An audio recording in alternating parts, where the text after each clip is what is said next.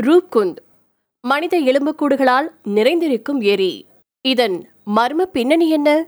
ஒரு திக் திக் வரலாறு. இயற்கை பல அவிழ்க்க முடியாத ஆச்சரியங்களை உள்ளடக்கியிருக்கு.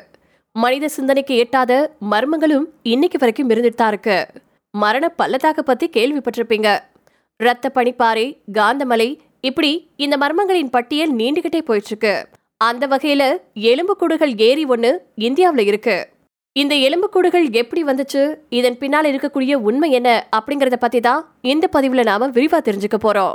சுமாரா பதினாறாயிரத்தி ஐநூறு அடி கடல் மட்டத்துக்கு மேல இமயமலை தொடர்ல அமைஞ்சிருக்கு ரூப் குந்தேரி. நூத்தி முப்பது அடி அகலம் இருக்கக்கூடிய இந்த நீர்நிலை வருஷத்தின் பெரும்பகுதிக்கு உறைஞ்சு இருக்கும்.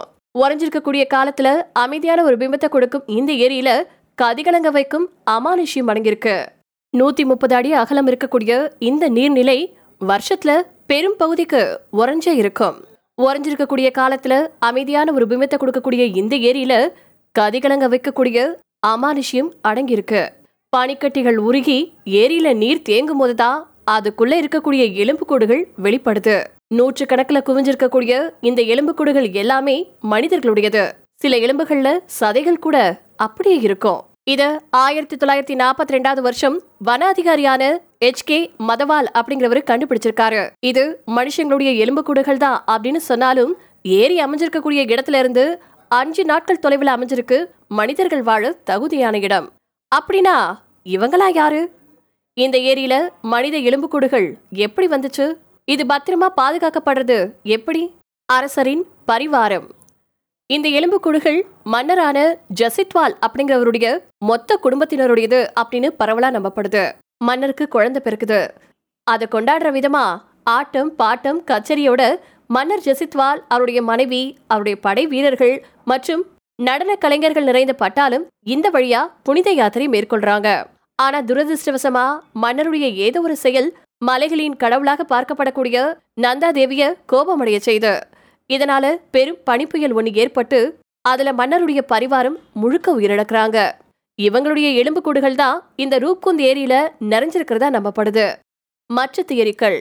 மற்றொரு புறம் பிரிட்டிஷ் கட்டுப்பாட்டில் இருந்த இந்தியாவை கைப்பற்ற நினைச்ச ஜப்பானிய ராணுவ வீரர்கள் இங்க சிக்கி உயிரிழந்ததாவும் ஏரியில இருக்கிறது அவங்களுடைய எலும்புக்கூடுகள் தான் அப்படின்னும் கதை சொல்றாங்க. இவங்க எல்லாருமே ஒரு கொடிய நோய் தொற்று ஏற்பட்டு உயிரிழந்தவர்கள் அப்படிங்கிற கதையும் சொல்லப்பட்டிருக்கு. மலைக்கடவுளான நந்தாதேவியின் பேச்சை கேட்காம பக்தர்கள் சில பேரு ஒரு முறை புனித யாத்திரையை மேற்கொண்டிருக்காங்க. கோபமடைஞ்ச நந்தாதேவி இவங்க மேல அதிக எடை கொண்ட இரும்பு உருளைய தள்ளி விட்டு அவங்கள கொன்றதாவும் சொல்லப்பட்டிருக்கு.